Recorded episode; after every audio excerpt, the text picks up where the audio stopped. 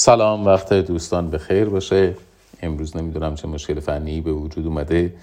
من نه امکان باز کردن میکروفون های دوستان رو دارم و نه امکان تایپ رو در چتروم کلاس. به خاطر همین کلاس یه مقداری فقط که نه من درش متکلم وحده هستم. پیشا پیش عذرخواهی می‌کنم. اگر این مشکل حل شد در خدمتتون خواهم بود با باز کردن میکروفون ها و گفتگوی با شما در چتروم اما متاسفانه ساعت قبل این مشکل حل نشد. امیدوارم که ادامه نداشته باشه در این کلاس.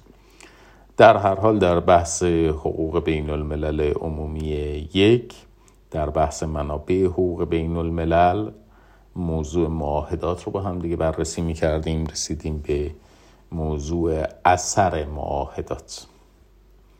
خب معاهدات به طور کلی مهمترین اثرشون این هستش که برای طرفین لازم الاجرا هستن ایجاد حق و تکلیف می‌کنن. و در مواردی هم آثاری برای اشخاص سالس دارن. در هر حال نقض معاهده توسط هر یک از طرفهای معاهده موجبات مسئولیت بین المللی رو در پی خواهد داشت. این کلیت موضوع اثر معاهدات است. اما معاهدات نسبت به قوای مختلف کشور قوه مقننه مجریه و قضاییه هم آثاری در پی دارن. اولین اثری رو که راجبش بحث می‌کنیم اثر معاهدات نسبت به قوه مجریه است. معاهدات خود به خود از منابع حقوق داخلی نیستند اصولا. و قوه مجریه میبایست با وضع قواعد حقوقی داخلی مفاد معاهده رو برای نهادهای حکومتی و غیر حکومتی و همینطور افراد الزام آور بکنه. در ایران این فرایند با امضای معاهده توسط رئیس جمهوری و انتشار و انقضای مهلت پس از انتشار محقق میشه. این معاهده تبدیل میشه به بخشی از نظم حقوقی داخلی. در این حال معاهدات نسبت به قوه مقننه هم آثاری دارن. خب طبیعتا قوه مقننه میبایست اقدامات قانونی لازم رو برای اجرای معاهده انجام بده. چه اقداماتی؟ مثلا تصویب و وضع قوانین جدید یا نسخ قوانینی که با مفاد معاهده در تعارض هستند یا اصلاح قوانین موجود. همینطور میبایست منابع مالی لازم برای اجرای معاهده در نظر گرفته بشه. از جمله پرداخت حق عضویت در یک کنوانسیون بین المللی علاوه بر قوه مقننه و قوه مجریه معاهدات آثاری هم در مورد دستگاه قضایی دارند اجرای معاهدات در حل و فصل اختلافات از جمله در دعاوی مربوط به بیگانگان و معاهداتی که موجد حق برای افراد هستند باید توسط قوه قضایی مرعا و مجرا باشه. این یعنی در واقع قوه قضایی باید به معاهده هم به عنوان یک منبع حقوقی نگاه بکنه. همینطور دستگاه قضایی داخلی که مواجه میشه با مانع مسئولیت میبایست در رسیدگی به اختلافات علیه دولت ها و سازمان های بین المللی و همینطور کارگزاران دولت ها که از مسئولیت حالا در درجات مختلفی برخوردار هستند قاعده مسئولیت رو رعایت بکنه. همینطور گاهی اوقات دقت داشته باشید که معاهدات ایجاد حق و تکلیف می‌کنن برای اشخاص عادی. یعنی یک معاهده حقی برای یک فرد ایجاد می‌کنه تکلیفی برای فرد. دیوان دائمی دادگستری در قضیه صلاحیت دادگاه دانزیک یک نظریه مشورتی در سال 1928 ارائه داده و به صراحت اعلام کرده که معاهدات می توانند در چارچوب قصد متعاهده این حقوق و تکالیفی رو برای افراد به وجود بیارن و دادگاه های داخلی هم موظف به اجرای این مقررات هستند عینا همین قضیه رو دیوان بین المللی دادگستری هم در یک رأی ترافعی در پرونده لاگراند مورد تایید قرار داده که کنوانسیون 1963 حقوق کنسولی وقتی حق حمایت کنسولی رو به رسمیت شناخته این حق حمایت کنسولی به صورت مستقیم برای افراد ایجاد حق کرده است. و این معاهده موجود یک حق فردی است. البته دیوان تصریح می‌کنه که لزومی نمی‌بینه وارد این بحث بشه که این از مصادیق حق بشری هم محسوب می‌شود یا نه ولی تردیدی ندارد که این یک حق فردی است. یک اصلی در مورد معاهدات وجود داره اصل نسبی بودن معاهدات که ما در اینجا باید در موردش صحبت بکنیم. چرا؟ چون داریم در مورد اثر معاهدات صحبت می‌کنیم و میگیم اثر معاهدات ایجاد حق و تکلیف برای طرفین معاهده هست. چرا برای طرفین معاهده صرفا معاهده ایجاد حق و تکلیف می‌کند؟ بر اساس اصل نسبی بودن معاهدات. گاهی اوقات البته اصل نسبی بودن استثناعاتی هم دارد. یعنی معاهده ممکن است ایجاد حق بکند یا ایجاد تکلیف بکند برای سالس که در واقع این میشه اثر معاهده نسبت به سالس. لازم الاجرا بودن معاهده در برابر سالس. حقی که سالس می‌تواند مطالبه بکند بر اساس معاهده ای که دیگران منعقد کردند. تکلیفی که بر سالس بار شده است به واسطه معاهده ای که دیگران منعقد کردند. سالس حالا چه کسی است؟ ما به چه کسی میگیم سالس سالس تابعی است که طرف معاهده یا طرف متعاهد نباشد. یعنی در واقع نیاز پیدا کردیم که هم طرف معاهده رو تعریف کنیم هم طرف متعاهد رو. طرف معاهده چه کسی است؟ طرف معاهده تابعی است که به معاهده اعلام رضایت کرده و معاهده در مورد وی لازم الاجرا شده. ما به میگیم طرف معاهده. حالا طرف متعاهد کیست؟ طرف متعاهد کسی است که به معاهده اعلام رضایت کرده اما معاهده هنوز برای او لازم الاجرا نشده. چه کسی سالس است؟ کسی که طرف معاهده نیست طرف متعاهد هم نیست. یعنی به معاهده اعلام رضایت نکرده است. اما از آن که معاهده در مورد او فرض لازم الاجرا شدن هم داشته باشه یا نداشته باشه. یعنی اصلا دیگه به مسئله لازم الاجرا شدن نمی‌رسیم. سالس کسی است که نسبت به معاهده اعلام رضایت نکرد ایجاد حق برای سالس در معاهده شرایطی داره. نخستین شرط این هستش که طرف های معاهده قصد ایجاد حق برای سالس داشته باشن. دیگر اینکه سالس با ایجاد حق به نفع خودش موافق باشه. البته سکوت سالس به معنای موافقت اوست. در ایجاد حق. دقت بکنید. اگر موضوعمون ایجاد حق برای سالس باشه رضایت او شرط است و این رضایت به سکوت هم احراز خواهد شد. برخورداری از حق برای سالس البته ممکن است که مشروط به شرایطی باشه و طبیعی است که رعایت این شرایط توسط سالس الزامی است. در عین حال اگر یک حقی برای سالس به موجب یک معاهده ایجاد شد الغای اون حق برای سالس بدون رضایت او ممکن نیست چون حق مکتسب اوست. مگر اینکه قصد طرفین از ابتدا اینطور باشه که یک حقی برای سالس به وجود بیارن و اون حق توسط طرفین هم یا طرفها هم قابل لغو باشه. خب در اونجا می‌توانند حق سالس رو لغو کنن. اما اگر حقی برای سالس ایجاد شد این حق برای سالس حق مکتسب خواهد بود و حق مکتسب رو هم نمی‌توان بدون رضایت دارنده حق ثبت کرد. طبیعتا در مقابل ایجاد حق برای سالس مسئله ایجاد تکلیف برای سالس هم مطرح هست. اینجا هم شرایطی وجود دارد و البته شرایط سخت گیرانه تری در مقایسه با ایجاد حق برای سالس. نخستین شرط مشترکه. یعنی مثل وقتی که برای سالس ایجاد حق کردیم در ایجاد تکلیف برای سالس هم طرفین باید ایجاد قصد طرفین باید قصد ایجاد تکلیف برای سالس داشته باشه دوم که سالس باید رضایت داشته باشه. خب تا اینجا شبیه ایجاد حق. اما در ایجاد حق می‌گفتیم که اگر سالس سکوت بکنه هم سکوت او به منزله موافقت با ایجاد حق برای اوست. اما در مورد ایجاد تکلیف برای سالس سکوت به منزله موافقت سالس با ایجاد تکلیف نیست. اگر حق براش ایجاد میشه سکوت بکنه به منزله موافقتش.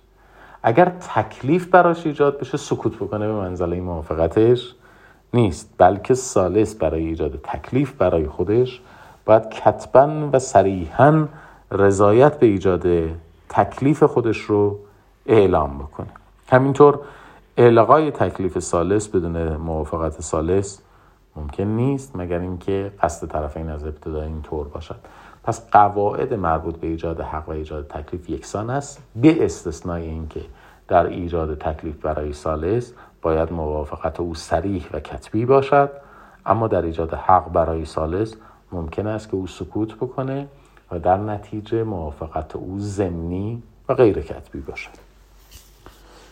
در این حال معاهداتی هم وجود دارند که از طریق سازوکارهای خاصی برای سالس ایجاد حق و تکلیف می‌کنن مثل معاهدات متضمن قید الحاق.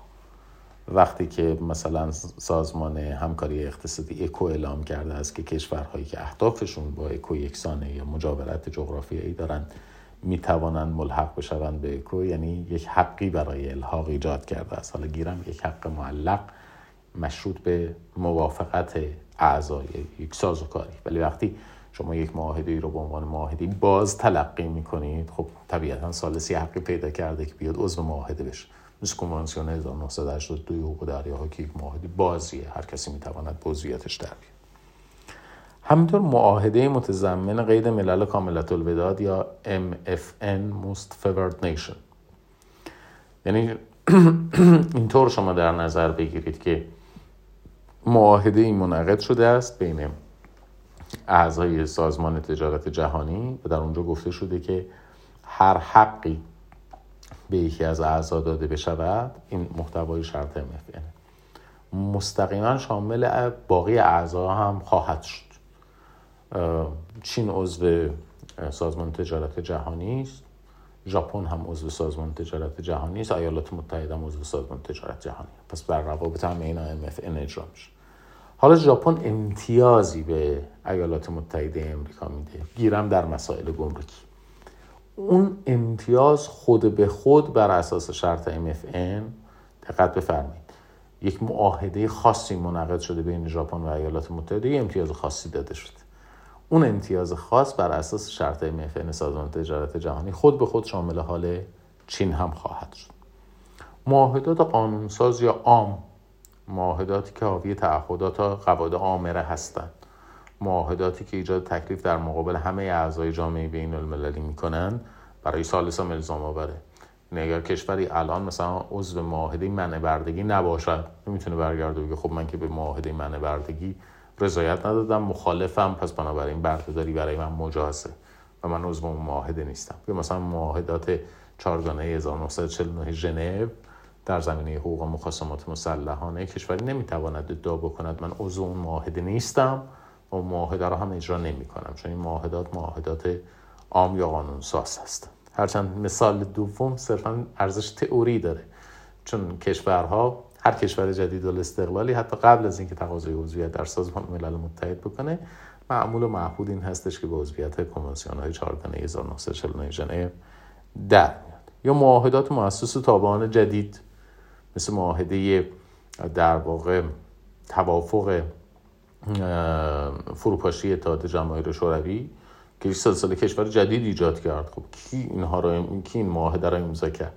در واقع جمهوری هایی که جزئی از اتحاد جماهیر شوروی بودن. بر اساس این معاهده یا بر اساس این توافق بین المللی یک کشوری به وجود اومد به اسم جمهوری فدرال روسیه جمهوری آذربایجان. حالا ایران نمی‌تونه برگرده بگه که من چون عضو اون توافق نبودم اصلا وجود کشوری به اسم آذربایجان رو به رسمیت نمی‌شناسم آذربایجان محصول اون توافق بین المللی است و موجودیت آذربایجان قابل استناد. منشور ملل متحد.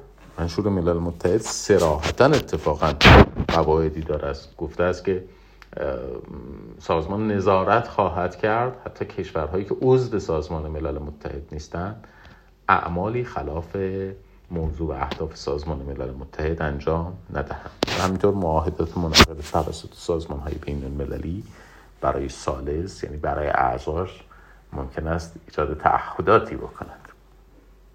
دقت بکنید معاهده بین مثلا اتحادیه اروپا و مثلا دولت ایران یک معاهده است. بین اتحادیه اروپا و دولت ایران. ولی خب برای کشورهای عضو آلمان فرانسه ایتالیا ایجاد حق و تکلیف می‌کنه. هر کدوم از اینها رو جداگانه با همدیگه بررسی بکنیم.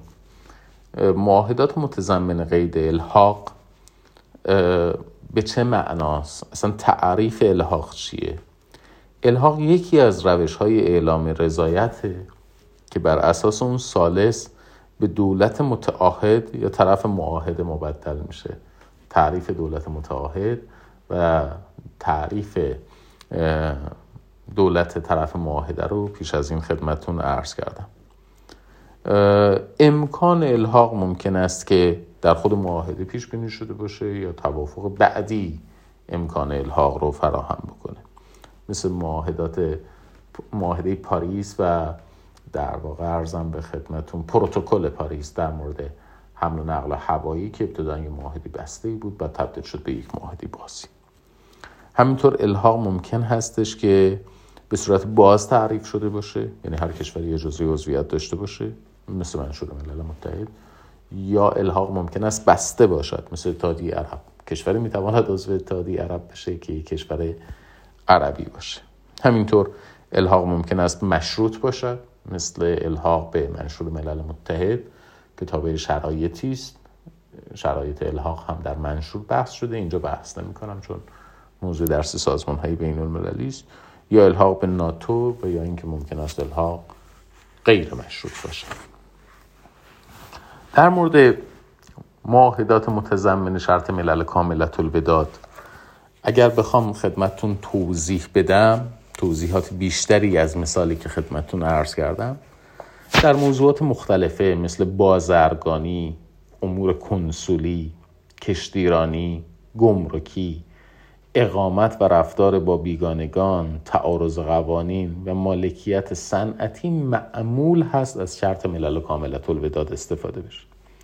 حالا چه شرطی است این شرط ملل کاملت الوداد شرطی است که بر اساس در صورت اعطای حقی بیشتر از اون چیزی که در معاهده آمده بسالس یعنی بیشتر از حقی که پیش بینی شده است حق بیشتری به سالس داده بشود. در گذشته حال یا آینده؟ حق مذکور خود به خود شامل حال طرف معاهده هم میشه. من اومدم به شما گفتم صد واحد امتیاز داری. این صد واحد امتیاز شما یک کفی است.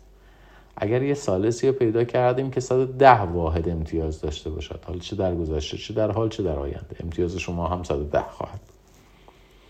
شرط ملل کاملت الوداد خیلی اهمیت داره در چارچوب سازمان تجارت جهانی و در چارچوب پیش از اون در چارچوب گت جنرال اگریمنت آن ترید اند تعریف توافقنامه عمومی تعریف و تجارت. به این معنا که امتیازات اعطایی به یک محصول خاص در گت چون گت شامل کالا میشه. الان این شرط در مورد گتس هم وجود داره در مورد تریپس هم وجود داره.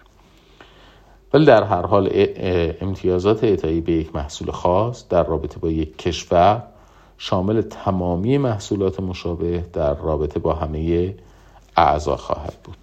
این شرط ملل کاملت الوداد عینا در موافقت نامه نظام, های نظام ترجیحات بازرگانی بین کشورهای در حال توسعه یا GSTP هم آمده و همینطور موفقت نامه نظام ترجیحات بازرگانی بین کشورهای عضو سازمان کنفرانس اسلامی همین شرط رو پذیرفته.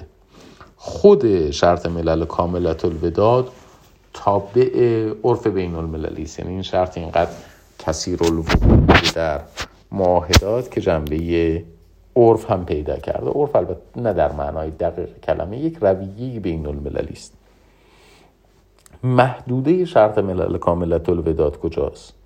شرط ملل کاملت الوداد ممکن شامل معاهدات امتیاز دهنده گذشته حال یا آینده باشه. همینطور استناد به شرط ملل کاملت الوداد تا جایی امکان داره که معاهده امتیاز دهنده معتبر باشه. یعنی اون معاهده ای که امتیاز MFN رو پیش بینی کرده کماکان اعتبار داشته باشه.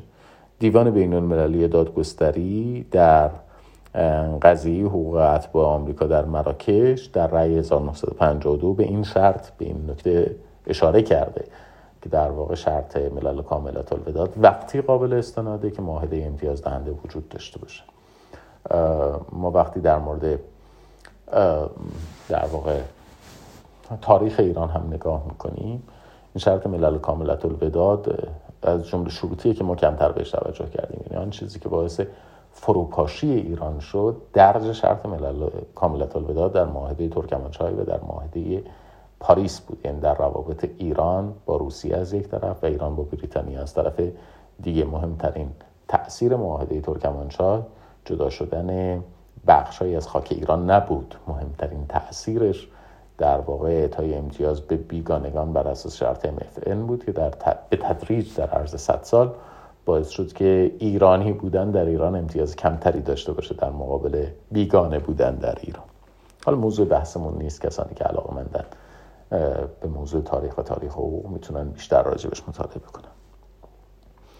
در این حال استناد به شرط ملل کاملت الوداد از دید بعضی در واقع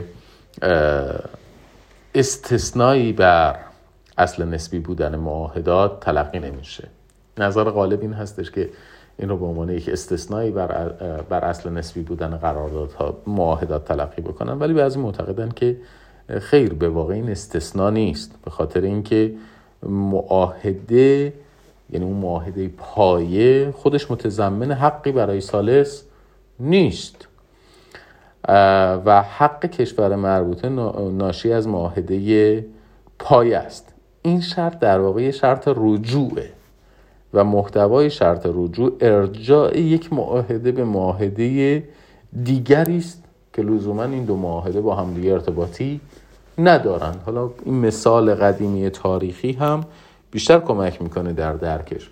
مثلا معاهده ترکمانچای که یک معاهده فصل خصومت خصومت مسل... مخاصم مسلحانه بین ایران و روسیه بوده. چه ارتباطی داره با معاهده پاریس که مربوط میشه به قائله هرات ولی بر اساس شرط MFN که در معاهده پاریس پیش بینی شد همه امتیازاتی رو که ما در معاهده ترکمانچای به روسا داده بودیم مجبور شدیم در مورد بریتانیایی ها هم اعمال کنیم. عرض کرده بودم خدمتون که معاهدات قانونساز یا عام هم برای سالس ایجاد حق و تکلیف می‌کنن. چون تأثیر معاهدات قانونسازی عام برای اشخاص سالس از قواعد عرفی حقوق بین الملله. یعنی اینکه معاهدات قانونساز برای سالس ایجاد حق و تکلیف می‌کنن خودش یه گزاره است که در عرف بین المللی به رسمیت شناخته شد انواع معاهدات قانونسازی عام کدوم ها هستند خب معاهدات تدوین کننده عرف. محتوای این معاهدات عرف بین المللی است و برای دول غیر متعاهد هم اون مقررات عرفی لازم الاجرا هستند.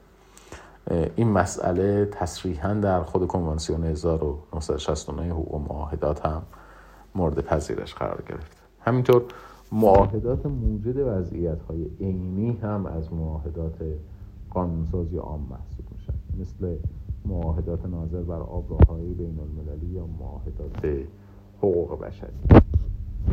در این حال دیگر از استثناءات اصل نسبی بودن معاهدات معاهدات ناظر بر تأسیس تابعان حقوق بین الملل هست. مثلا شما اگر معاهده 1919 رو نگاه بکنید که معاهده صلح هست و پایان جنگ جهانی اول بسیاری از کشورها بر اساس این معاهده صلح به وجود اومدن لهستان، چکسلواکی، فنلاند، یوگسلاوی، لیتوانی، لتونی، استونی اینها در نتیجه این معاهده به وجود اومدن حالا سوال این هستش که آیا دولت جدید و تأسیسی که بر اساس معاهده به وجود اومده خودش نسبت به معاهده سالس محسوب میشه یا نه؟ چون او که قبل از انعقاد معاهده وجود نداشته که بعد از انعقاد معاهده و در نتیجه معاهده به وجود آمد ذات نایافته از هستی بخش کی تواند که بود هستی بخش؟ بعضی اعتقادشون این هستش که در پاسخ به این سوال که آیا در واقع دولتی که در اثر یک معاهده به وجود میاد سالس هستش یا نه بعضی اعتقادشون این هستش که وجود یک دولت یک وضعیت عینی است. نه اینکه یک دولت با یک عمل حقوقی و به موجب معاهده ایجاد بشه. ولی در هر حال کشوری که شناسایی شده نسبت به توسط یک معاهده مورد شناسایی قرار گرفته. خودش سالست محسوب میشه و تعهدات ناشی از معاهده بر او بار نخواهد بود اصولا. مستاق دیگری که خدمتون ارز کردم معاهدات مؤسس سازمان های بین المللی است که این معاهدات هم برای سالس ایجاد حق و تکلیف می‌کنن تأسیس یک سازمان بین المللی برخلاف وضعیت عینی یک دولت کشور یک عمل حقوقی ناشی از معاهده است. و اثر حقوقی معاهده بر در واقع کشورها بار خواهد شد. از جمله مهمترین این آثار اثر حقوقی منشور ملل متحد هست نسبت به تابعان سالس مقررات عرفی منشور از جمله اصل برابری حاکمیت ها یا اصل حل و فصل مسالمت آمیز اختلافات نسبت به سالس هم بار خواهد شد. همینطور مقررات منشور که به سراحت برای نهادهای سالس از جمله دول غیر عضو و سازمانهای بین المللی ایجاد تکلیف می‌کنه. هم در منشور قابل مشاهده است. مثل بند شش ماده دوی منشور که گفته سازمان نظارت می‌کند کشورهای غیر عضو بر اساس اصول منشور عمل بکنند. و تا جایی که برای حفظ صلح و امنیت بین المللی ضروریش سازمان تضمین خواهد کرد که اونها هم از این قواعد تبعیت بکنند. یک موضوع دیگه که باید بهش بپردازیم اثر معاهدات منعقده توسط سازمان های بین المللی بر سالس هستش. معاهدات منعقده توسط سازمان های بین المللی با سایر سازمان های بین المللی و دولت ها خودش همونطور که قبلا خدمتون عرض کردم تا به این معاهده 1986 حقوق معاهدات هست. ما یه معاهده 1969 حقوق معاهدات داریم که برای درکش راحت تر اینجوری شما فرض بکنید. اگر هر دو طرف یک معاهده دولت باشند مقررات حاکم بر اون معاهده تابع کنوانسیون 1969 اگر یک طرف در واقع معاهده بین المللی حداقل یک طرفش یک سازمان بین المللی باشه اون معاهده تابع مقررات کنوانسیون 1986 حقوق معاهدات هستش. بنابراین معاهدات مؤسس سازمان های بین المللی یعنی اساسنامه یا منشور سازمان های بین المللی چون اطرافش همشون عموما دولت ها هستن عموما تابع کنوانسیون 1969 حقوق معاهدات قرار می‌گیره نه معاهده 1986 ملاک رو یادتون باشه.